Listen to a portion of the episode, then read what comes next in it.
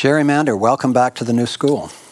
I want to say what a pleasure it is to be here, to be doing this in Bolinas. It's in Bolinas. It's always, in Bolinas. it's always a thrill. Jerry, you've, um, it, it seems to me, uh, lightning sometimes strikes once. It rarely strikes stri- twice, and it almost never strikes three times unless somebody has really something important to say. Uh, you've written three iconic books, um, of which this is the third. Your uh, Four Arguments for the Abolition of Television and In the Absence of the Sacred both became iconic texts in, um, in the world of uh, an integrative perspective. Um, and so now you've written the Capitalism Papers, uh, Fatal Flaws of an Obsolete System. And I'm certain uh, that it will uh, attain the same, um, the same standing. The New York Times calls you the patriarch of the anti globalization movement. The Wall Street Journal calls you the Ralph Nader of advertising. Uh, you've done extraordinary work in, um, with the Foundation for Deep Ecology and the International Forum on Globalization. And I remember um, some time ago talking to a colleague in the foundation community who had been working on globalization issues from inside a large foundation and investing a lot of resources over time to advance the arguments. And this was um, shortly after the Battle of Seattle uh, events, in which the conceptual framework that you had helped develop played such a central role. And this very thoughtful guy said to me, You know, we were all working the inside track, but it turned out that Jerry Mander got it right. And it was just a very interesting admission from a very strategic, thoughtful grant maker who had devoted a lot of resources to this, that with a very small amount of resources, uh, but a very focused intention to represent uh, the disenfranchised of the world, mm-hmm. uh, that you had found a way uh, to become legitimately um, uh, one of the thought leaders of the anti globalization movement with the Foundation for Deep Ecology and the Interforum, International Forum on Globalization. So it seems to me, in a way, that with respect to uh, the important arguments um, that are taking place now about what kind of economic system is sustainable, once again, you've taken the same kind of position. Uh, you've taken an outside position. You're calling capitalism capitalism, and you're arguing in a very direct way that is fatally flawed. Yeah. Well, thank you for that um, for those for that statement. Yeah. I'd like to get the name of this foundation executive so I can maybe still get some money for, for the future work. Right, right. We'll talk about that later. Yeah, um, yeah I, I, um, the idea for this book really, uh, I never thought I would do a book about capitalism, but um, there's all there was all, there's been a lot of flurrying lately because the system is collapsing and there's all this economic problem developing everywhere and um, and um, and a lot of thinking about economics. There's quite a few new economics institutes. I'm sure you know all about them. They're listed in the book anyway, and people trying to figure out what kind of system we should have. And um, I, I, we organized at IFG a meeting in 2000. IFG being the International, International Forum on Globalization. Right. A meeting, and this meeting was a very big turning point for me. We organized a meeting that was under the heading. It was it was a seminar. It was just an internal, just about this many people, uh, all economists, mostly progressive economists, but there were a few conservative economists and uh, a few Marxists, and um, it was a pretty good mix, all in all. And it was um, the heading of the meeting was uh, "Is capitalism soon over?" Because people beginning to see that this may not be viable. You know, a system that worked all right 150 years ago may no longer be viable in the current context. This and, year, this was what year again? This was 2008. 2008, right? And um, so we had we had this meeting, and. Uh, after it was a three-day meeting, a very private private meeting, not a public meeting at all. And after hashing it out, we basically concluded that the system really doesn't work anymore. It's not viable any, anymore in the current context, and it really probably can't be saved. And we and we started to put together a um, a uh, I mean, if we wanted to save it. And uh, we started to put together a statement, sort of with all of our observations in it. And uh, two of the economists in the room, very well known ones, I'm sure you know, I'm not going to name them, but I'm sure you know if you follow this territory, uh, these people, they've written blistering books against capitalism, but never once used the word capitalism. Never used the word capitalism. They always used, you know, free market fundamentalism or free market or uh, global go, corporate globalization, which is a good word. I used it for many years myself, a good term. But we were about to make a statement about capitalism. So these two guys st- stood up and they said, uh, uh, "Sorry, if you're going if, if, we're going to come out with a statement against capitalism, um, we we have to leave the room and and not, and not participate in the statement, and, and you can't use our name on the statement or make reference to our even being here." We were really stunned by that. And because uh, we'd all read all of the things they'd written, we knew where they stood about it. So why were they saying this? So we asked them that, and they said, uh, well, um, if we use that term, we're going to just marginalize ourselves. We're going to be called communists or socialists and, and become irrelevant. And um, so I think it was I said to them, we're irrelevant already, you know, because uh, we're, we're already marginalized. You know, we're not writing articles on the front page of the, you know, we're not carrying ourselves, our story in mainstream media. You know, it's highly resistant. The globalization story got carried, but in a, in a in a, in a, in a broad critique, it, it, wasn't, it didn't get carried in terms of that the system was really broken. So I, I thought about that a lot after that meeting, and I said, that's really. And then, and then I heard Bill Moyers speaking at EGA. And, um, That's the Environmental Grantmakers Association. Gra- Environmental Grantmakers Association. And um, he made a, a terrific speech, and he basically quoted Socrates saying if you're going to be if you're going to focus your energy against something that's failing, you've got to name that system. You've got to name it and you've got to deconstruct it. You've got to say what are its ingredients that makes it behave that way. And uh, he was quoting Socrates to that effect. And um, and he said, so I'm going to name the system. I thought, oh, oh he's going to say capitalism. And instead he said uh, plutocracy. okay, well that's that's good. He put a name on it, and and the idea of getting everybody focused on a name is that everybody then, you know, we'll have common ground and look at it the same way, and it's not amorphous anymore. You, you get to see it. And then you, if you deconstruct it, you, you make agreements on what it's all made out of.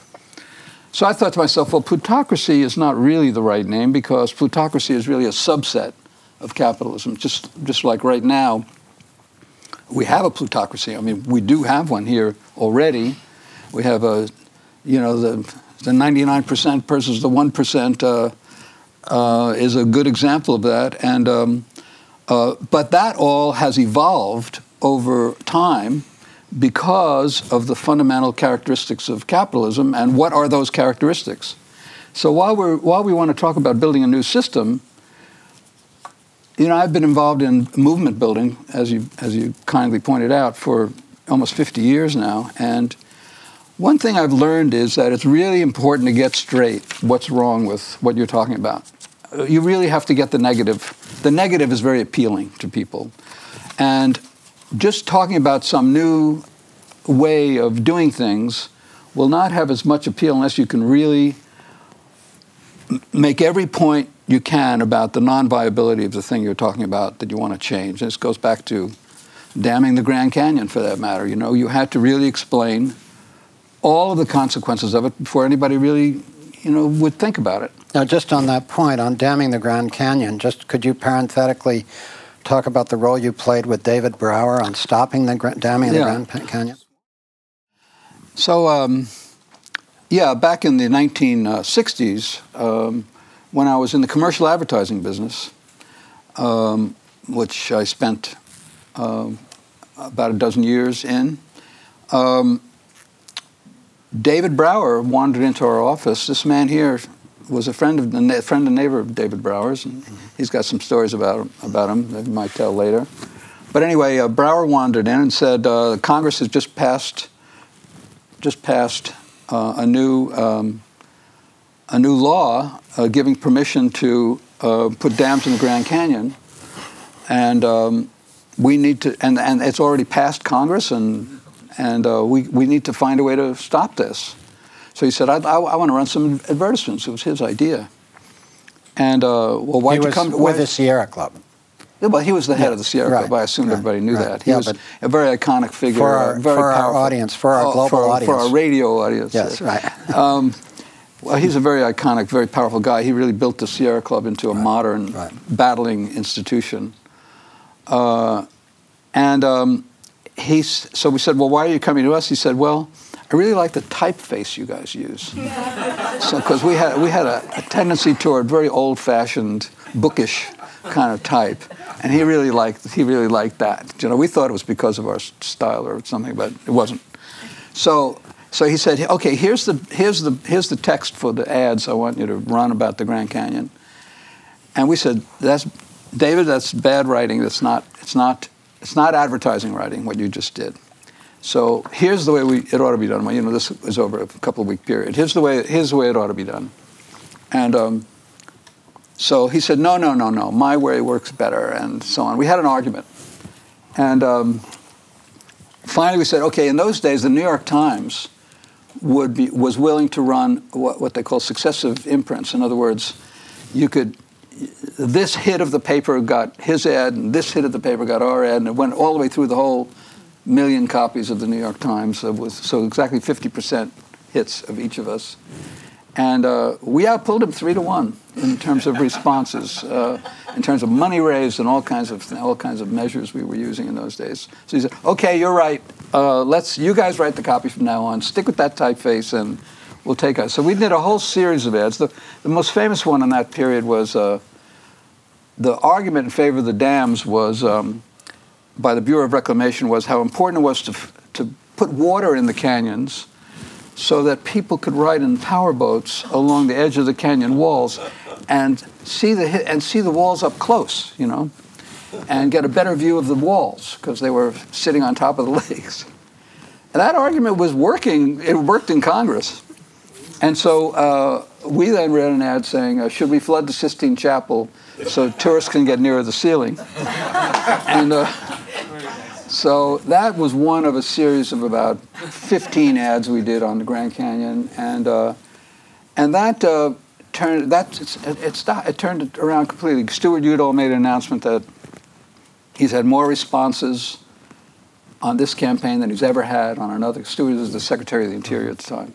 He's had more responses than he's ever had before, and um, the administration is not going to support it. And the Congress voted voted down what they formally voted in, and uh, and uh, the Sierra Club jumped in size from 40,000 members to 220,000 members in three months or four months or something like that. And this, just to drive it home, this was because of creative public service advertising. This was this was advertising. That's what did it. That Yeah. was the main part of the campaign. He had given up on everything else. He had already fought the Yeah. battle in Congress and lost. He had already fought the battle in the administration and lost. And uh, he was lost. He, he said, "We got to run ads." He's, he managed to get the club to put up a pretty big budget, a couple hundred thousand dollars in those days. That was a lot of money for advertising. So we were able to hit, do a few rounds in the New York Times, and then money started pouring in, and we were able to really keep it going, and we turned around completely. And then we then we did the Redwood National Park after that, and then we did um, North Cascades National Park. And so you created all, the Public Media Center, the first public service advertising company. Right. Uh, Well, after a while, I no longer really was so into commercial advertising Right. because this has been a commercial advertising Right. agency, and and I was a lot more interested in the in the political and environmental Right. and anti-war because it was the Vietnam War going on at that time too. So I was that's what I was really into personally, and. Um, so I, well, we closed down. Gossage died. My partner and Howard Gossage died, um, and I had the choice: do I want to just keep this thing going to do commercial advertising? And uh, actually, it was a very amusing thing happened because we had a car client at that time, uh, Rover and Land Rover cars, and it was just at the time where people began to think cars, you know, you know, cars are not so good. And, and so we approached, and, and we we had this environmental because of Brower and the Sierra Club and this work. We I really got educated on environmental stuff. Uh, I owe him a lot, Dave Brower. Um, I owe him the rest of my life in a way uh, for what I uh, wound up doing. And uh, but I, so we went to the car company, Rover. It's an English company, but it had an American um, division. And we said, um, why don't we run ads about um, uh, computer commuting? Because computers were just coming out, and and where and where you could do. You could join up with other people and uh, share rides. You know that was a new idea at the time and uh, also uh, come out against the annual style change. Say that that's, you know, pretty simple ideas in retrospect. But um, Rover said they, that, that was ahead of its time. They couldn't really do that. They, the company really wanted to sell more cars, not less cars, and so, so we really couldn't do that. So then I was interviewed. Do you know Henry Weinstein? Did you remember him? Henry. You were interviewed by the Wall Street Journal. A Wall Street Journal reporter came to see me and about these public service ads and also he about our commercial ads and he said um, he said um, uh, how do you feel about doing these uh, automobile ads so I said you know I don't feel so good about it and I feel really bad about it and, and I told him about this idea and and he wound up putting it in the article and it ran on page one of the Wall Street Journal and the next day, by the time I got into the office, we already had a telegram from uh, Rover saying, uh, "Sorry, you're you're not our client. We're not your client anymore." And the next day, the Wall Street Journal also had a page one uh, story saying, uh, um, "Adman doesn't Adman have to worry. no longer Adman no longer has to worry about automobile client or something like that." so that's when I said, "Okay, enough of that. I'm I, am i am i am not." suited anymore to commercial advertising. So um, I formed the first nonprofit advertising company in the world, as far as I know, but certainly in the United States, called, at the time it was called Public Interest Communications. Then it later evolved into Public Media Center. And I stayed with that for quite a while. We did a lot of environmental ads for Brower and for Friends of the Earth and for all kinds of things, a lot of indigenous uh, uh, organizations and anti-war, and did hundreds of ads yeah. over the years. And I, and it was while it was while I was in um, that work that I decided that somebody's got to say something about the power of television because television is television. I was beginning to realize. I mean, I was in advertising, and I began to realize the power of moving imagery can you know put into people's brains, and that the average person is watching four and a half hours per day in the United States, more or less the same around the world, a little bit less actually on average. A few places is more. But four and a half hours per day, they're sitting there with images pouring in to their brain. Uh, Gossage used to say it's a dirty little secret of advertising that those images, once they go in, never come out. and that uh, it's, an, it's an implantation system. And advertisers were the star athletes of how to do that and how to how to put that in, you know, and and you say the intellect doesn't protect you. In other words, we think all smart people that, think they know that they. Yeah. yeah. Well, if I, fact, say, if I say uh, yeah. if I say uh, gecko to you, do you get any image? Yeah. It's an insurance company. Yeah. If I say uh, if I say um, uh, a, a, chihuahua, mm-hmm. if I say chihuahua, mm-hmm. Taco Bell, do you get that? Mm-hmm. Well, that's a little bit old now. Mm-hmm. Gossage used to use the example of a Jolly Green Giant. Mm-hmm. And, you know, people would come up with these. I, I, was on the radio last week and did this little exercise with the, with the interviewer because he was poo-pooing it. And I said, uh, I gave him those things and he, and he, and he said, yeah, I'm carrying that. I said, well, did you know you, you were carrying around those images? You know, those trivial, meaningless images? So it's as you repeat that over and over and over again, it gains power. But the point is that it's, a, it's an implantation system. And I began to worry about that, and I began to think about the consequences of that, and that the whole world was sitting there, and the fact that a handful of corporations basically own all of mass media. Right now, I think it's seven corporations own about 70% of global media, something like that. And I didn't check this year yet, but um, um, seven corporations. And now they have subsidiaries, so you don't even know that it's General Electric that owns this one and this one and this one. But they're, but they're seven corporations own 70% of media. And people are, everybody thought, well, by now, people wouldn't be so attached to television because we have the internet. It's all interactive and it's great and so on. That has a lot of advertising on it too.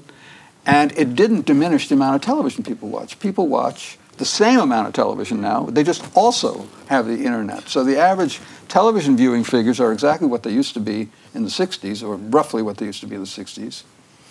And now the internet engagement is almost is about equal. So people are just spending double amount of time experiencing the world through technology and through machines and and um, you actually have a line in here which was very interesting to me that you say television advertising people don't talk much about it but that they believe that given the opportunity they could restructure human consciousness completely. Well they already have. Yeah. I mean it's already it's already a done deal. Right. And um, uh, yeah, I mean, what, how do people's consciousness develop in the first place? They develop by direct experience and interaction and, and education and so on. But if a, if a majority of their waking time is spent through inf- dealing with information machines of one kind or another, and especially in the form of imagery, which is far more persuasive in terms of changing their consciousness uh, than um, let's say, radio, where you at least imagine you can use your own imagination aspects, or reading, where you do produce your own imagery, um, those media are less um, negative, uh, for sure, and could you could say positive in many ways. But uh, we're it's a yeah it's a creation of consciousness. It's a creation of global. Con- it's one of the arguments in the book, now, in this new book, uh, what I call the privatization of consciousness, because it's uh, it's, uh, it's, I did an updated version of the TV book in this book so that um, people would see how that tendency of the medium has been privatized with a handful of corporations running it now. It's basically just an instrument. And all of those people running it, running the media, all have the same. I mean, one is selling cars and one is selling soap and one is selling cosmetics.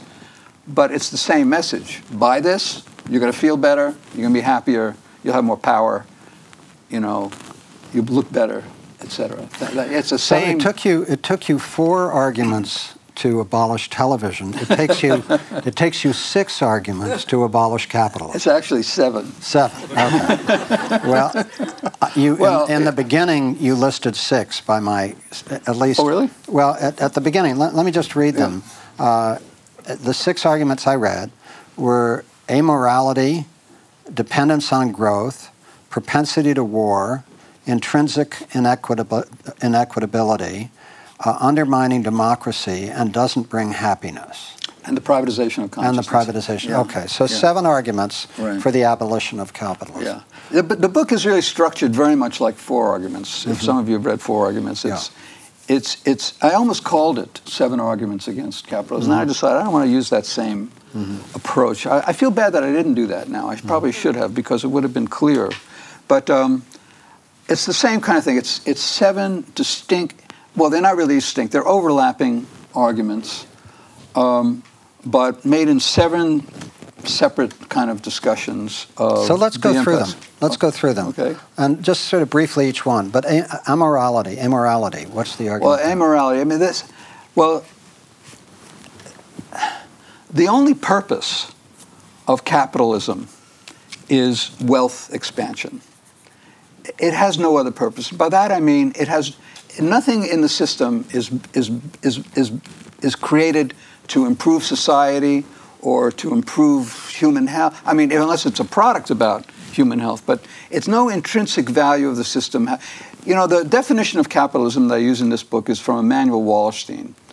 Um, and his definition is, is really, really good. I think it's much better for the moment than Marx, than what Marx and other people like that had to say about it. And it is the, the, the capitalism is wealth, constantly seeking more wealth, in a, to be in a better position to seek more wealth, to be in a better position to seek more wealth, to be in a better position to seek more wealth, ad infinitum. That is, that is it. There are no other values to come into that construct. You know, how many people saw that movie Avatar? I talk about that in the book. It's a very interesting only, only you saw it? Another people saw it? Oh, okay. Well, I thought that was a, that's that. I thought it was a, it was a, it was a good movie, but it had a spectacularly great scene in it that uh, I talk about in the book, and I think is very, very important. And that is, this is about a spaceship, a corporate-owned spaceship, Armada actually, which goes out into the universe to find places where there are still resources because we're running out of resources just as we are now. And it comes on this planet that has tremendous supplies of resources still available, so they want to get it. But it turns out there are Indians on indigenous people living on this planet. So what are they going to do about that? So they send down their they have a military group and they send down this little army down to there and they talk to the Indians and they say, "You've got to move off your land because we need to get at these resources, and uh, you can go around the other side of the planet or go to some other planet." So the the Indians say what they say today, which is, "No, we're not going to move." Uh, you go to some other planet. And uh, so then the military guy calls the guy in the spaceship and he says, um, and he says, they won't move. They say they're not going to move. What should I do? Should I kill them? And he says, uh, he says, that, that, this is where the, the great moment happens in the film. The film sort of slows down, and he goes through a little internal process. He's thinking, hmm, should we kill them? Well, the shareholders won't like it if we kill all these innocent people. On the other hand, they'll like it a lot less if we get a very bad quarterly earnings report. So, yeah, go ahead and go ahead and kill them. And that's what that process is a very good illustration of what I call, and I also did it in, in the absence of the sacred, call um, corporate schizophrenia. In other words, corporations are institutions that have a set of purposes. They're basically one purpose, which is profit. In fact, it's their legal purpose. The, the, if, you, if you're a corporation uh, on the New York Stock Exchange or on any stock exchange with investors and so on, it's illegal for you to not seek profit. You have to always make the choices that are for profit, period. That, that's your value system. But the people are people who, who, who are incorporated. You know, they work in corporations, they, they, they're your neighbors, they have children, they go to school with your kids. Uh, they come over to your parties. Uh, you know, they're human beings, and they have a set of human values that they care about, and those human values are often very much in conflict with what the corporation has to do, and they have to do inside the corporation. Another example I use is the uh, example of the Bhopal incident in. Uh, in India or the Exxon Valdez. In both of those cases, the presidents of those corporations remarkably went on television and made I feel made speeches. I feel so terrible that this happened. I feel so bad. We killed all those people in India, and destroyed the land, the, the wildlife in Alaska, and the indigenous people. I feel so terrible. I feel so bad about that. I'm going to spend the rest of my life trying to correct this problem. They both this happened very close. These events were very close to each other. And they both did that. They said statements more or less exactly the same about they were going to devote their lives to correcting this thing that they did. You even saw that a little bit from bp when that uh, spill happened. But then two months later they were on television saying it wasn't our fault. This other corporation really caused it. We got conflicting reports. We don't think all those people were killed the captain of the ship was drunk. It's his fault. We're going to sue him. Um, et cetera, et cetera, et cetera. And no, we're not. We're going to fight this all the way through the courts. We're not going to give any agreement. We're not going to do anything. And, they, and in the case of uh, Union Carbide, they're still fighting it. You know, 20 years later, and um, Exxon came up with some uh, settlement. And but that's corporate schizophrenia. That the problem is that if you're inside that construct, the construct is is very fixed. It has got to make profit. Period. No discussion. So now that's that, the immorality.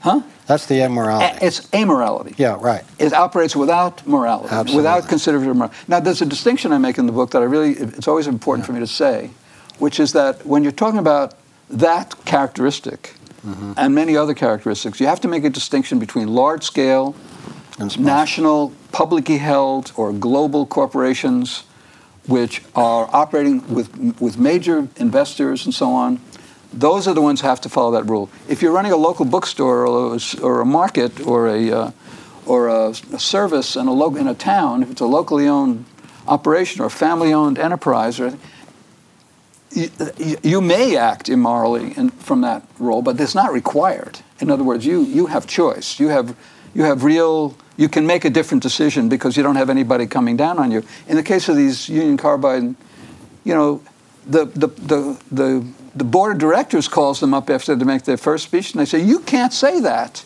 You can't say you're sorry. You can't say it was our fault. Our stock just fell 300 points. So, you know, we're, we're, we're going to be out of business if you keep saying that, or you're going to have to leave the corporation if you keep saying that. But a, a small, locally owned, local enterprise that has local part activity and makes a profit and continues to serve in the community is not the same creature. It ought to have a different name. And I go to a lot of t- uh, discussion about this in the book. You know, it, it really is not serving the same set of values as a large scale corporation. Now, it's still profit, and people still call it capitalism, but I don't call it capitalism. I, I think it's not.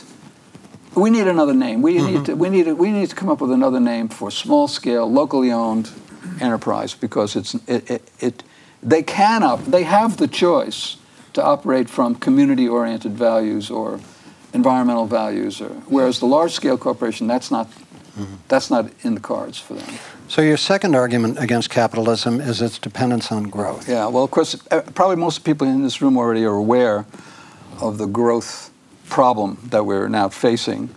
But the thing to focus on is that um, capitalism absolutely, without a stop, I gave you the Immanuel Wallerstein definition, absolutely without, without a question, must grow. It must expand. It, it has to produce continuous growing profits or it will suffer tremendous decline and collapse. And that's the crisis that we're in now in the, in the world, you know, the, with the so-called economy failing. And the remarkable thing is that we think, you know, we all in the environmental community are aware that there are limits to the earth. You know, there's nature. There's nature. Nature only has so many resources. We're already running out of air. We're running out of ozone. We're running out of fresh water in the world, very seriously running out of fresh water. We're running out of arable soil, tremendous crisis for So. That's what, one of the reasons food uh, uh, prices are going up. Most of, many, many of the important minerals um, that, you know, like lithium and coltan and rare earth minerals and zinc and there's a whole long list of minerals in the book that are that we're running out of soon within Australia has already issued an emergency notice saying that um, their economy is greatly threatened by the fact that you know it's a very big mining uh, country. That they're running, they're beginning to run out of stuff. Ten years down the road, there's not going to be enough uh, of that. So the and of course Richard Heinberg, he's spoken here, and he, yeah. he, he you all of the Post Carbon Institute, huh? of the Post Carbon Institute, yeah, Post Carbon yeah. Institute uh, down the road. Yeah, um, he has he has written a marvelous book uh, called "The Party's Over." uh, which is a great title, I think, and other books similar to that, saying all of that expansion, expansion, expansion is over. It's not going to go on. And so that's a fundamental uh, characteristic of capitalism. It, has got to keep growing. If it doesn't keep growing, um, it collapses. And so we're having a very serious uh, growth, growth crisis right now. And yet, we're watching an election campaign right now where the que- issue of growth has, I mean, growth is only they're all for growth. You know, no, not, not, there's not one candidate for national office for sure that ever. They're all about who can do more growth than the other one can, and actually neither of them can do growth. And and they and they and they they're completely unaware of the. and they may get it to grow uh, for a little bit, but but you're you're we deal we're dealing with a with a planet. You know, we're dealing with a we're dealing with a natural world that has only so much of so many things. And in the case of, for example, arable soil, as the thing gets scarcer, it's not that people try to get more food production out of it. Africa, for example, has been bought up massively lately by speculators, financial speculators, Goldman Sachs types, who are buying all the land up in Africa because that's, that's the last big available arable soil that has not fully been converted to food, but they're not growing food on it. They're speculating. They're, they know that since there's a scarcity of land, they'll buy it, kick the native people off who formerly were growing things on there with the, with the, with the um, support of the governments for the most part, put, put this thing into their trading system, And wait till the price doubles or triples or quadruples, and then sell it. And they bought it for like, uh, in some cases, you know, like hundred dollars an acre, and they're selling it for thousands and thousands. So it's, so that's the beginning of the end on food too. And um, so it's a, it's a this this drive toward growth is is an absurdity. I mean, it's a it's a ridiculous absurdity on on a finite planet, and it can't go on, and it's not going on, and no, no, no nowhere in the political system is that even being discussed. For that matter, environment is not being discussed. I saw a great analysis in the New York Times a couple of weeks ago after the Republican and Democratic conventions. I don't know if anybody else noticed this, but they did an analysis of what words were spoken at these conventions. And you know, Jobs was at the Republican convention. Jobs was said 382 times or 500 times, or whatever. And uh, you know, transportation was mentioned so many times. The word environment was not mentioned ever at the Republican convention by anybody. And the word nature was not mentioned ever by anybody in the, in the whole three days of the Republican convention. The Democratic convention, it was mentioned like eight times. And, uh, and nature was not mentioned at all. Environment was mentioned like uh, eight times. But I mean, they're nowhere. They don't. I mean, this is the, this is the most giant reality that is being ignored. You know, the fact that we're that this is that everything in this room is made out of nature. You know, sweaters are made out of nature. The chairs and the floor, it's all it's all from nature, and and nature has been the provider. Nature is what's made possible. So it's been, as Heinberg says, the party's over. You know, we, we we're using it all up. There's there's enough of it left for another some, in some cases, another couple of decades, or other kinds of minerals, or maybe last longer. So it's a very, very, it's, an, it's a fatal flaw of the system. You know, it's a system based on growth. So the third, in a, in a finite environment. So the third argument after amorality and dependence on growth is a very important one, which is the uh, propensity to war. Uh, in the book, actually, the third argument is um, is um, the intrinsic inequities of corporations. Huh. Okay, I, I, was working from an earlier. Uh, well, that's all right. Thing in it. Okay, but well, let me let me do the corporations first because yeah, yeah, it's closer to what I've been talking about. Right, and good. Uh, then the war becomes a kind of subset right. of that. Right. But the um, the um, the the, the book goes into a lot of detail on corporate structure, and it's, it's a subject that everybody already knows. In fact, all of these are subjects that everybody already knows. For me, it's telling seven stories that everybody already knows, and you put them all together, and it's a new story. That's, that's what I think. But in any case, the corporate, it, it, the corporate structure is a very big part of why, the, why we're getting the outcome we have.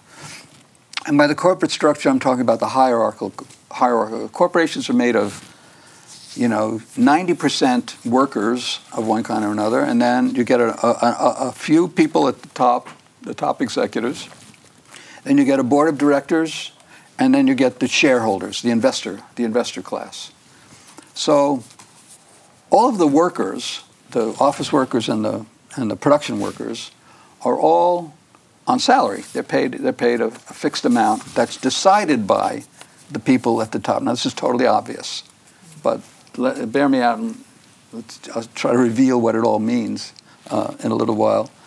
But um, the people at the top, meanwhile, the top executives, are making, the last time I looked, uh, in the book, the figure I use is in the Fortune 500 companies, the average chief, the average CEO of a Fortune 500 company is making 635 times the salary of an office worker on the average and, and a factory worker. 635 times. This is way more than any other country in the world. This is, you know, in most other countries it's down like 20 times more or 40 times more, or it's also a lot, but, but just completely off, off the scale in terms of what other countries um, are doing. And all of the money that comes in to the corporation comes through this hierarchy comes through these people who are at the top of the machine, and um, um, they decide what to do with it. So it's the chief CEOs, the board of directors, and then representative of the major investors. They're the people who make decisions about it. Some of the money is put back into the corporation to uh, advance its production uh, facilities or open new uh, facilities of one kind or another. But in a climate like we have now, that's not done very much because the, there's the, you know there's, there's worry about continued expansion, so they tend not to do that. Um, and so a lot of that money is redistributed among the top executives or to the board of directors or to shareholders because they got to keep all those people uh, happy. Meanwhile, their actions on the workers are to try to get the workers to lower the amount they're paid or to quit their unions or break up their unions or, or, or else they're converting, they're converting the jobs uh, to uh, automation. They're, ter- they're putting machines in instead of the workers. So then you get this massive unemployment um, uh, factor involved. But the money at the top stays, stays big and the net result of all that leads to another argument in the book, which is uh, about plutocracy, you know, the argument of um, centralization of power, uh, because when, when all that m- money and wealth gets expanded, and, and, and in the book I go into like the fact that the, the kind of income, the kind of wealth that's created from this process, it's not only the salaries that they get, it's also the bonuses that, that they get. It's also the dividend distributions that they get. Then it's also the ability to take that money and reinvest it. So um, they're making money off the money the, that they make. So they re- reinvest in whatever financial instruments they can. And so I read, a, I read a book in the 60s called Two Factor Theory by Louis Kelso. I don't know if, if there are any economists in the room. You've probably read that book, but it's, it, it, it's the book that opened my mind to this, to this, to the way the money flows, how, how, how, how spectacularly unequal it all is, and, and how it gathers up at the top, at the top levels, and it meanwhile eliminates and decapitates uh, the lower levels, and how it increases the power of the upper levels.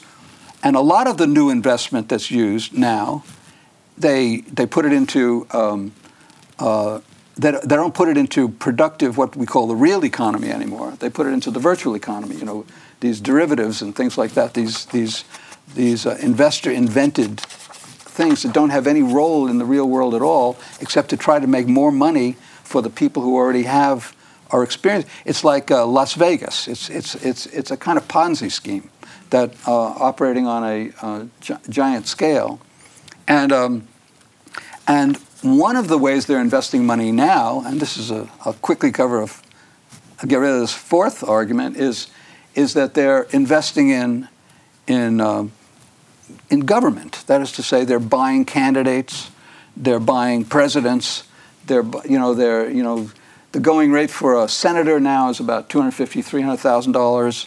For a congressman, it's about $100,000. $100, for president now, it's almost a billion dollars.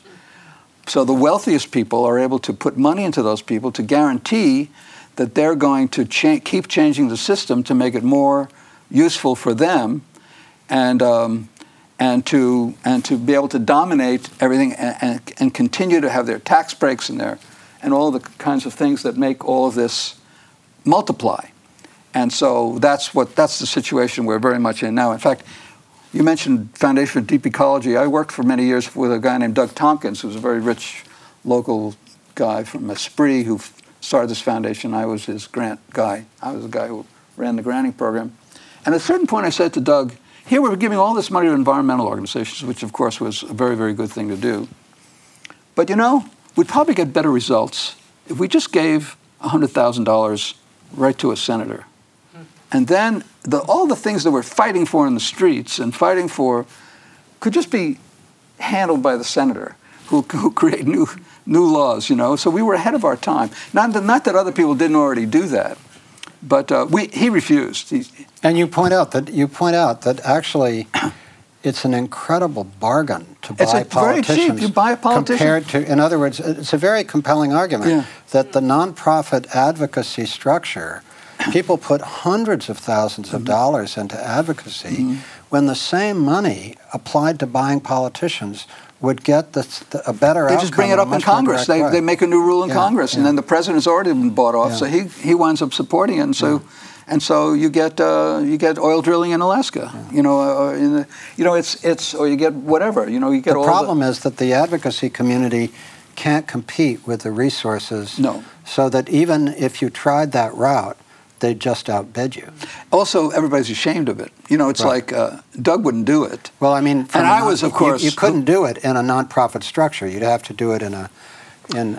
No, that's right. His yeah. endowments, his his. You'd uh, have to do it on a for-profit. That's on a- right. He'd have to yeah. give it out of his personal thing, but it would be less money to the foundation. So, Right. in effect, he'd be doing he'd be giving less money to the Yeah. to the social activists and political activists, and more money to the Right. to the um, uh, to the people who to more money directly to to the people who make the laws. Right. But that's what's going on now. Man, we, you've been reading about the, the the Koch brothers, I'm sure, and you know these people are spending billions and billions this way. It means nothing to them. Those are the richest people in the world. These the- Sheldon Adelson put what twenty million dollars already into Mm-hmm. these things. This is just to get favors, and to get and to get uh, further benefits and to reshape the system according to to what they're. So all of this. So that part where you get this gigantic concentration of wealth, which then controls the political process, is connected to the hierarchical structure. But it, the important thing to realize when I finish uh, to finish this hierarchical thing is that I don't know about seventy percent of employment in the United States is within this format. Within you know, people go to work every day and they work for those structures and they work in a situation in which they have no control and and it's the whole system is hierarchically organized massively hierarchy you know, and all of the powers at the top and all of the the gigantic material wealth is at the top. And that's the majority of the people in the country. It's also the majority of people in the world. So we have a whole world now. I think it's a little less than 70% in the world but basically the, the, the, the instrument that runs economic activity in the world that makes all the decisions about what kinds of things happen and what kinds of things are promoted and what's produced and what's not produced and where the money flows and so on are all these hierarchical structures that operate according to rigid hierarchical form and um, and only in their self-interest. So that's the world. Now, is that is that is that good? You know that obviously it's it's it's it's uh, you know I argue it's it's not workable. It's not going to continue. But it's we also need to make you know kind of conscious decisions about whether we think that's a good thing or not. Dealing with how to get rid of it is a whole other bag of worms, and I do deal with that to some degree later in the book. But I feel like it's very important for people to see Yeah. to see the nature of the problem. We- We're not going. I want to get to some audience questions too, and Yeah, we're not going to be able to go through I'm all talking seven. too long. No, no, it's good. But just because I do read carefully, I want to tell you how I got your order wrong. It, in the economic succession, which is the first chapter, you outline the structural arguments. Oh, and I put that And the actually, order. there are six, and I was following that I'm order. sorry. Oh, that's And- a mistake. But I forgot to. Uh, I forgot to go back to the order of the chapters. Oh, we'll And fix it in the paperback. So, so uh, that that structural argument segment wants to be updated uh, because We're going to do a paperback soon, Yeah, and uh, right. we have like Right. I, I've got about Right. two dozen of such Right. mistakes. Sorry but, about that. But um, but the so that so that I guess what I want because we're not going to be able to go through all of them. Yeah. Not a Yeah. not a problem. Um, what is striking about the book, as you say, is that none of the arguments are new. But when you put all seven arguments together, it is a new argument. Yeah. Mm-hmm. It's in its power. So I- I'd like to go to the last chapter, which is Which Way Out. Uh, because in many ways, um, uh, as I said to you, we met at the post office, and I said to you, Jerry, it's a, it's a great book, and like other efforts at this, the arguments against capitalism are less powerful than the argument for what the replacement should be. And, um, and, and I want to, uh, before we go to your arguments there, I want to note that uh, you, you talk about how you followed closely the new economics arguments. And uh, uh, so David Korten, who you know well, is, is one of the key uh, thinkers there. And, and one of the most influential is Gus Speth, the Yeah, f- former head of the too. School of Forestry at Yale, who really is sort of the iconic figure of the most mainstream credible version Is of this book this. right here? Yeah, and he has that uh, new book out. Mm-hmm. But what I didn't see, and I wanted to ask you why, is that there's also, and maybe I just missed it, but I don't think so. There's also a very interesting argument going on about the nature of money and the nature of currency. Mm-hmm. And this book by Charles Eisenstein, which I'm sure you know, Sacred Economics mm-hmm. Money, Gift, and Society in the Age of Transition. Basically, a number of people are making the argument, which I didn't see in your book, mm-hmm. that, that the heart of the issue is the nature of money itself and that uh, that the fiat currencies, which used to be based on a, on a gold base, and then Nixon took us off the gold mm-hmm. standard, mm-hmm. and that left the whole world free to just print money. And so this vast amount of money gets printed, uh, and uh, and the consequence is that the whole system's based on trust. In other words, trust that this piece of paper, which no longer has any concrete base, uh, uh, has value. So a whole group of people have been arguing that what we need instead is number one, local currencies, mm-hmm. which are service based eco- mm-hmm. eco- economies. They're mm-hmm. all over the country and all over the world, uh, which, aren't, which are based on real things, on exchanges of services.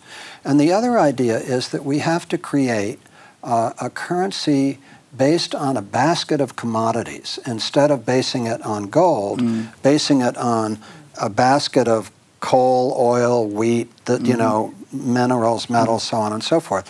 Uh, and and that if it were based on a basket of commodities, that it would end the speculative uh, development of unlimited money, uh, and it would also um, uh, require that um, that countries live within their means. They could no longer print their way out of things. And finally, the final point is that you point out that capitalism itself is based on growth, but the way the fiat currencies work, they're based on the need to pay interest because they're, they're, the money is created out of nothing and, the, and interest is paid on it. Mm-hmm. So a, a commodity based currency would not have that Right. interest growth rate involved. Mm-hmm. So my question to you is as you developed the book, was there a specific reason why you decided not to include the currency arguments? Actually, no. Okay. It was. It was just. Uh, over, it was. It was. I wasn't into that uh, th- yet. Okay. Um, Okay. There and um, I.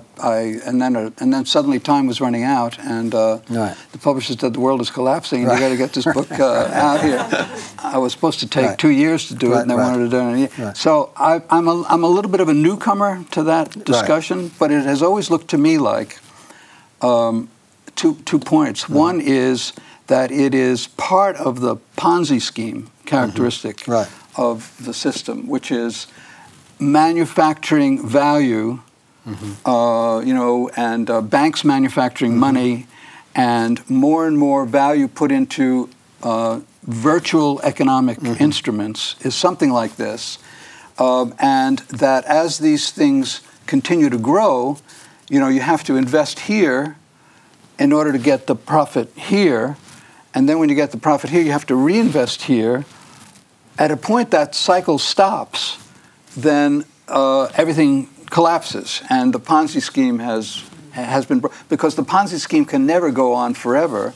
It's eventually going to collapse, and I think this business with the value of money based on um, non-material aspects is the, is very very important, and and and I think in a world that has uh, its values organized properly, uh, all value would be material. That is to say, it, it wouldn't ever be in a speculative form, and um, and uh, and it would also be local. I mean, so the the the the, the basket of commodities that you're talking about, or the basket of of uh, services, or would would be the basis for economic value.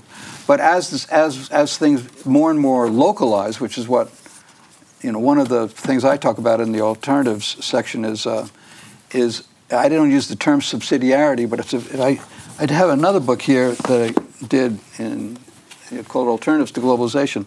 This is actually much more expansive argument about alternatives than I had in this book mm-hmm. because this one talks about a whole reevaluation of transportation, manufacturing, investment, banking, and so on, each one of them in greater detail, and um, uh, and, and and promotes the idea of subsidiarity, which is to say that all power has to be has to move toward the local at, at all times. So, mm-hmm. I, I didn't really you didn't get into. I didn't get into it. Yeah. I didn't get into it, and I just began to get educated yeah. on it, and I and I think I'm still learning about that idea. But a lot of people do ask me about it now, and I think it's I think it's very important. Mm-hmm. In the in this final uh, uh, thing, one of the th- things I really like, it's a chapter called "Which Way Out," is that you are properly humble about which way is out. That that there are, you you review a set of different options. Mm-hmm and you say, in effect, um,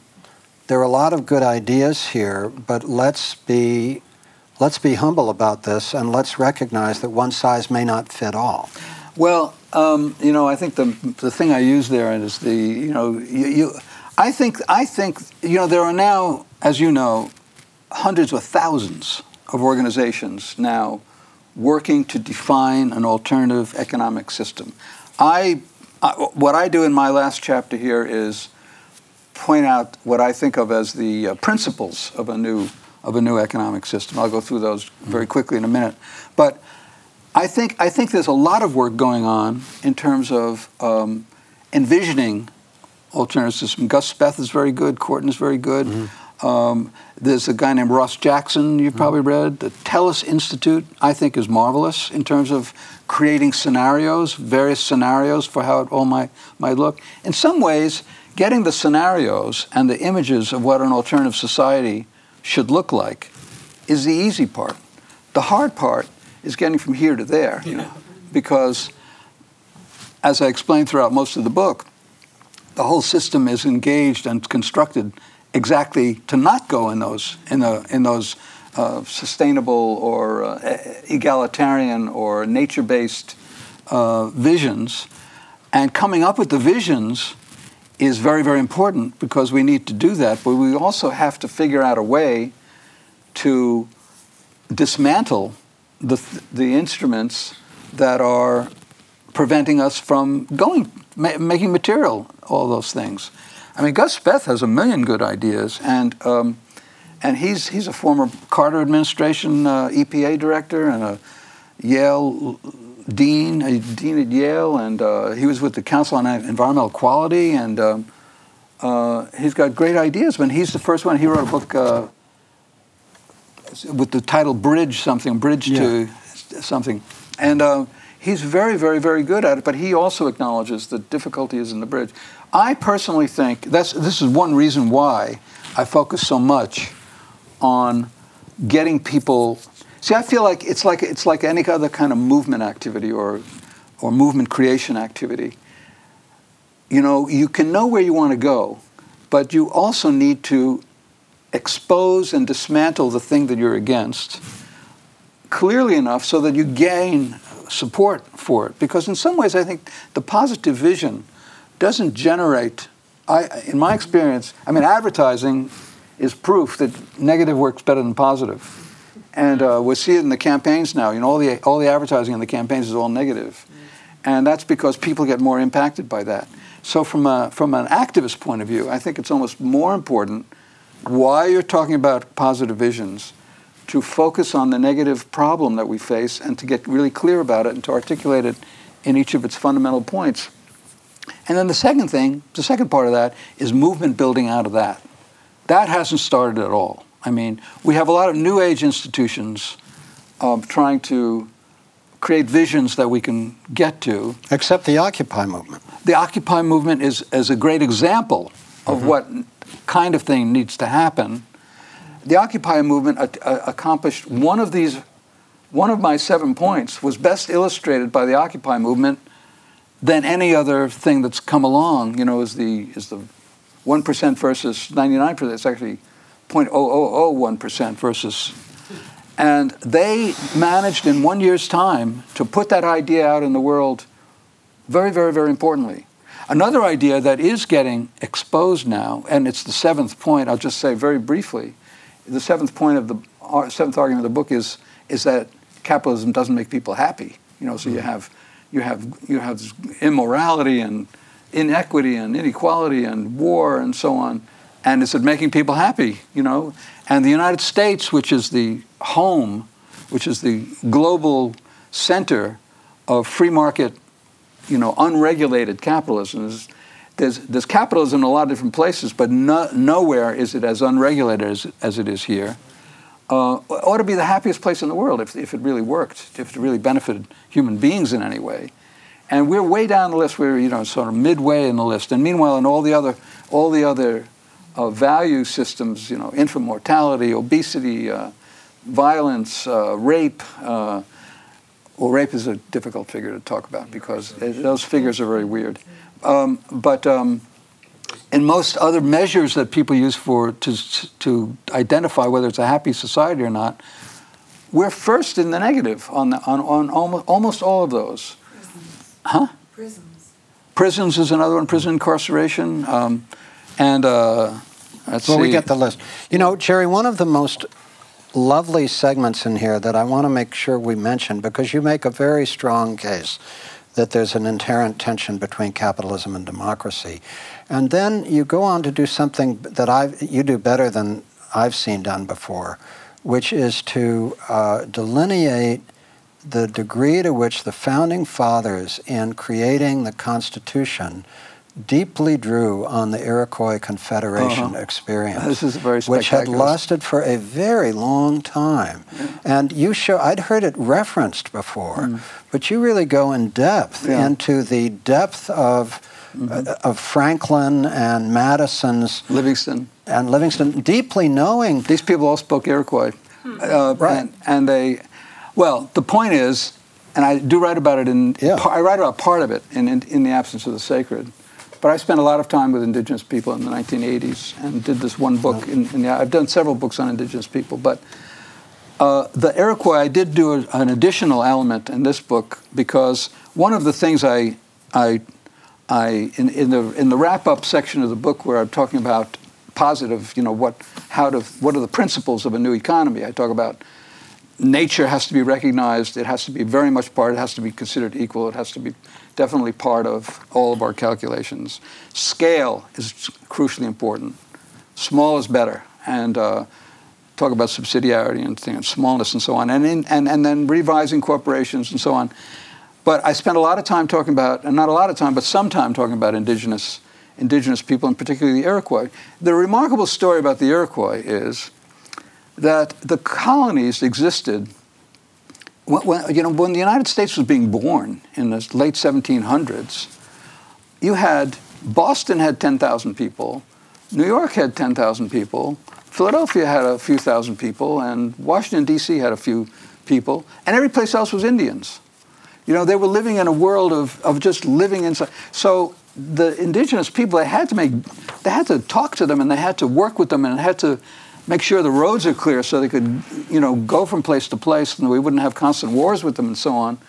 And, um, and in the process, uh, a lot of these people who later became the founding fathers and were leaders of this process of how to come up with a constitution that represented a, um, a um, confederacy, uh, because it was a confederacy of states that they wanted to put together. There was a confederacy of states surrounding them. The Iroquois Confederacy, Which had lasted for thousands of years. thousands of years, and there were six, at that time, there were six nations that had made a confederacy, and they had a structure. They had rules. There, was a, there are great books about it uh, that are not well noticed. Uh, Ilka knows a lot about them. Um, and uh, they, the, and so they, they spent a lot of time studying the Iroquois. And uh, Jefferson, Madison, Livingston all spoke Iroquois fluently. Ben Franklin hung out with the Iroquois all the time. And um, And Franklin said that it would be a surprise if these, quote, savages were able to do a confederacy if we enlightened white people Yeah, couldn't figure yeah. out He how to do it. invited 40 of the Iroquois chiefs, I mean, chiefs in the Iroquois are Yeah. not chiefs like we understand them, because there's no there's, that hierarchy form doesn't exist in, uh, in in the Iroquois model. There are no there are no presidents. There are no there are no top down. There's no top Right, down. there's a power. chief The of chiefs hunting, are- there's a chief of right. There's a harvest. chiefs are appointed by in most cases by the women in By the, the women. And they have particularly there's an agriculture chief, there's a war chief, there's a And they can be replaced by the women if they the don't like what they're pull doing. Pull them back out again. Right. So the so the um, so th- but they had they had created a, a a Confederate model of government. So Ben Franklin. In 70, this- remember the Albany Plan of Union was where the Constitution was first uh, constructed, and that was 1754. There were 40 members, 40 chiefs from the Iroquois were invited to that and participated in those discussions. And the question to them was, how do you, how do you make a confederacy? And, they, and so they described their confederacy, which was, um, you know, they had these various houses. You know, there was each of the, each of the six nations. At that time, it was six nations. Now it's later on it became seven nations. Each one of them had two legislative houses. There was an all men's one and an all women's one. Each one of these houses operated by consensus processes. That is to say, the people had to talk and talk and talk until they agreed. And then the women, the men had to talk and talk, then the women had to talk and talk, then they had to talk to each other. And they had to all agree in the end. Then, if it was a larger thing affecting the whole Confederacy, then they went to a, uh, an annual or biannual meeting of all of the all of the legislatures of all the confederacies, Confederacy members, and they go through that same process. Everything was by consensus. They had to always agree by consensus. In fact, I had an interview with uh, Oren Lyons, one of the most famous uh, indigenous activists in the world, uh, uh, that I quoted in, uh, in the absence of the sacred. I said, well, what if, what if people didn't agree on something? What if they couldn't come to a consensus agree, agreement? He says, if we couldn't, if we talked and talked and talked and didn't have a consensus, then we drop the subject. and we'd bring it up again a little bit later. Then we'd talk again and see if we could agree then later. And, you know, if it was really an important subject, let's say we're being attacked by some other tribe, they would make it, they would agree. So it was, it was sort of a, a way of judging whether the, how important the thing was. So, but it was all consensus process. So they explained all this confederated system, and the United States uh, founding fathers wrote, wrote us, adapted that so that uh, you had these separate houses making separate kinds of decisions, and then they had to have an agreement process. Um, but it wasn't, there were no women included in that. And they also wanted a, an administrative level, they wanted a, um, Chief executive. a chief executive. So then when they built, they built the, the presidency, and that they had all come from monarchies, these people. You know, they were all related to monarchies before they tried to put this confederacy. So the U.S. Confederacy is kind of a distorted version of the Iroquois Confederacy, but a lot of credit has been given by scholars to the Iroquois discussions. And uh, I quote, you know, I quote some of the books in there, and uh, you can easily follow it up. Um, there are books on the whole Iroquois model and the and the whole Iroquois. Um, uh, but what I have in this book that wasn't in the previous book was something I didn't know when I wrote the previous book, which was that in the 1800s there was an anthropologist named Lewis Morgan who studied this whole thing about the Iroquois and the Iroquois model and the relationship to the U.S. Constitution of the Iroquois model. And um, he was read and followed by uh, Engels and Marx. Um, and Engels quotes him at length in um, Origin of the Property, or Origin of the, Origin of the Family, Private Property, and the State. He quotes the Iroquois model, which then influenced Marx enormously. And you can make the case that the Iroquois had as much influence on communism as it did on U.S. democratic forms.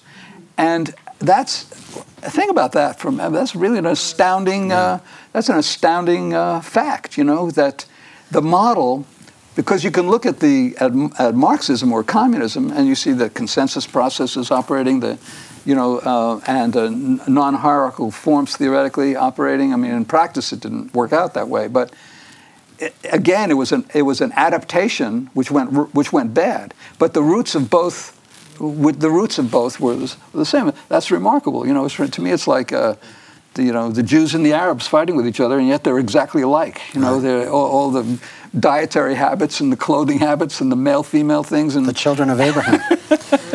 so one of my experiences in, in writing long pieces or books is that that after I've finished it, I begin to understand what it was that I was trying to say. And I wanted to ask you uh, before we go to the uh, questions up yeah. to the audience. Yeah. What did you learn from writing this book? What did I learn from my? Well, first of all, I didn't know what capitalism was until I wrote this book. I, I, I mean, I've been living in capital. I've been an advertising guy. I, I but until you really uh, decide that what you want to do is identify the elements of the system, and as you point out, I, I put seven uh, key characteristics, but there pr- probably are 30 that I could have uh, done. But I, I, really, it was an education for me. I mean, I think I understand capitalism better now than when I started. And I keep understanding it more the more I talk about it. And I also understand where I, things that I left out and mm-hmm. so on. But I, I do believe that um, it's, uh, I, I, I more firmly believe than ever that the taboo on talking about capitalism has got to be ended. I mean, even speaking the word capitalism is hard. Is and my wife said, "Well, I should ask the audience. Um, let's everybody say together just the word capitalism and see what you experience. One, two, three. Capitalism. You know that may be. It may be that you haven't used that word very much in your in your in your time. It's like the vagina monologue. Right? I feel like uh, I feel like. Um, I feel like uh, it's, it's, it's, it's, a, it's a taboo word. Uh-huh. And uh, it's, it's the story I told you about the beginning about the economists. They do not want to use that word. And, um, and it's because it's got so much negative energy on it, and because there's so many critiques of, you know, the, of, of people who use the word and advocate. Did you notice that, too, that the poster for this event, uh, put up in the post office, had uh, dirty communist or something written on it about me? Huh? It was a Marxist? dirty Marxist. Dirty Marx. So, and so then they took it down. I don't know whether they took it down or who took it down, but they put up a new one, and it happened again. So somebody in this town is um, doesn't want doesn't want to talk about this, and yet I am not a communist, and I am not a Marxist. I am not a I'm not even a socialist. But in this book, in the last section, I argue that right now what we really need, you know, the, the term for the new economy that I like best is hybrid. You know, we've really got to look at everything now and see what works. I mean, I think the idea of some degree of central planning, I'm very, very much in favor of localization. You know, we've, we've got to we've got to include nature in all the calculations. There can't be any. You know, we have to go for a steady state economic system which is not growing anymore. We have to go for uh, some degree of the dis- redistribution of wealth to take care of people who've been ripped off by the system up to now. We need to get we need to redesign corporations for sure, so that they're no longer functioning on that same model that they're now on, or managed in a different way, and so on and so on.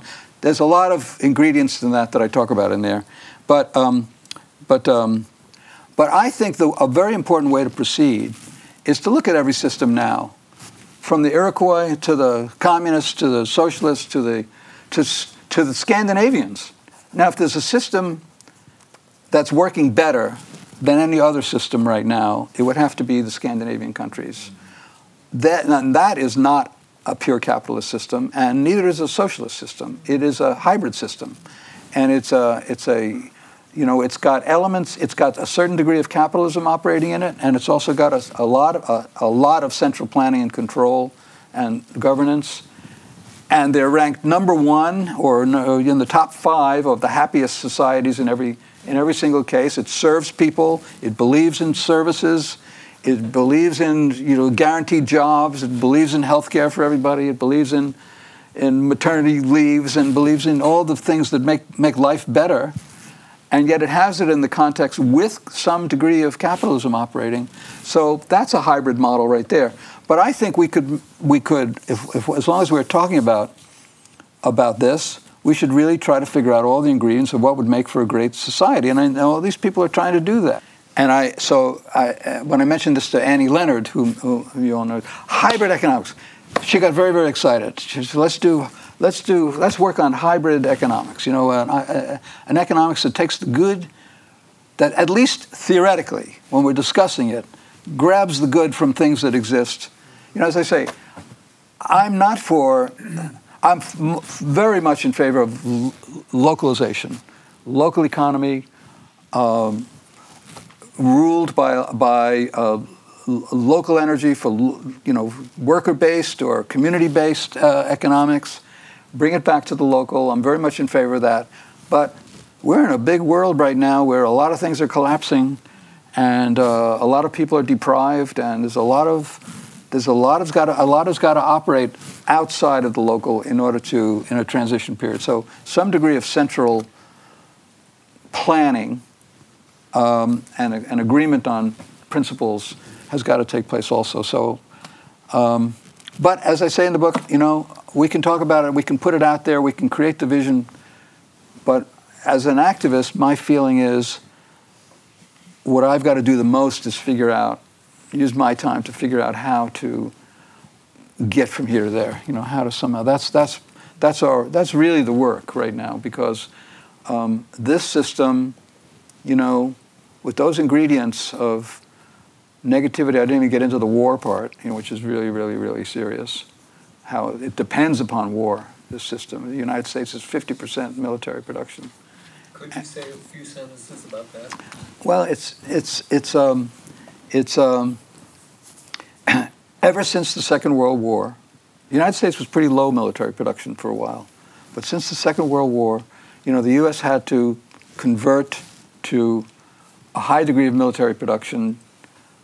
We were coming out of the Depression, and then came the, and then came the Second World War. We suddenly had to convert our industries into military industries. The soldiers went off and got jobs in, as soldiers. Women, women went into the factories. Very high level military, military production. And then the war was over, and there was a lot of concern. And the war got us out of the depression. The war got the war is what got us out of the depression. Right. Roosevelt did a good job, but the war got us out of the the war got us, the war is what got us out because we had a high level of production and employment and so on. But then the war was over. So then there was a question, well, what are we going to do with these empty with these empty factories? So uh, the women had to come back out of the factories so the men could go into the factories and uh, how, how to proceed. So there were a lot of discussions in the White House, and I go into this book, into, into it quite a lot in the book, about how to proceed. This was in the Truman administration. What do we, what do we do? And they agreed that military production should no longer be thought of as the occasional thing that you do in, in very dangerous situations. Military production has got to be part of the national economy. So uh, it's got to be a combined uh, um, military and, and uh, commercial economy. And uh, it's gone steadily up ever since then. So you had advertising to create false wants, and you had the military to keep uh, people employed, and also to keep dredging up uh, potential violent conflicts. To, you know that that that keep.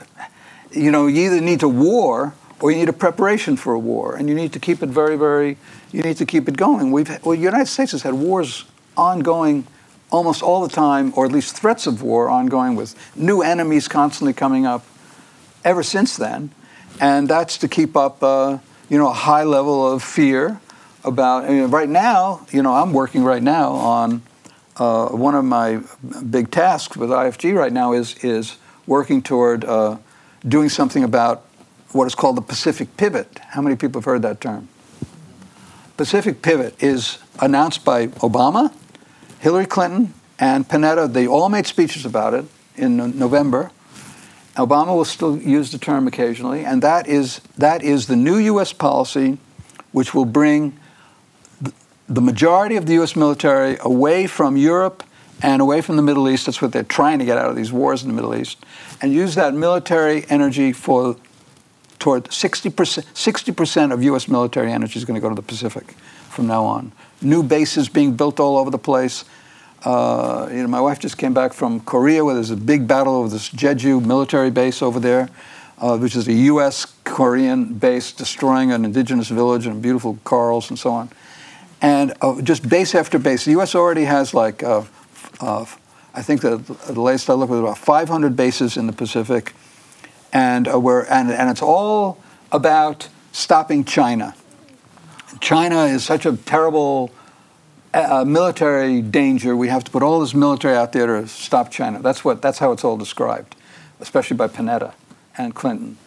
And um, but um, it's not really about that. It's really about it's really about economics. It's really about keeping up U.S. military production and keeping these bases going with McDonald's and and Halliburton and everybody doing all these services out there. It's just a very it's a it's now 47 percent of the U.S. discretionary spending, and um, and and does China have all these bases?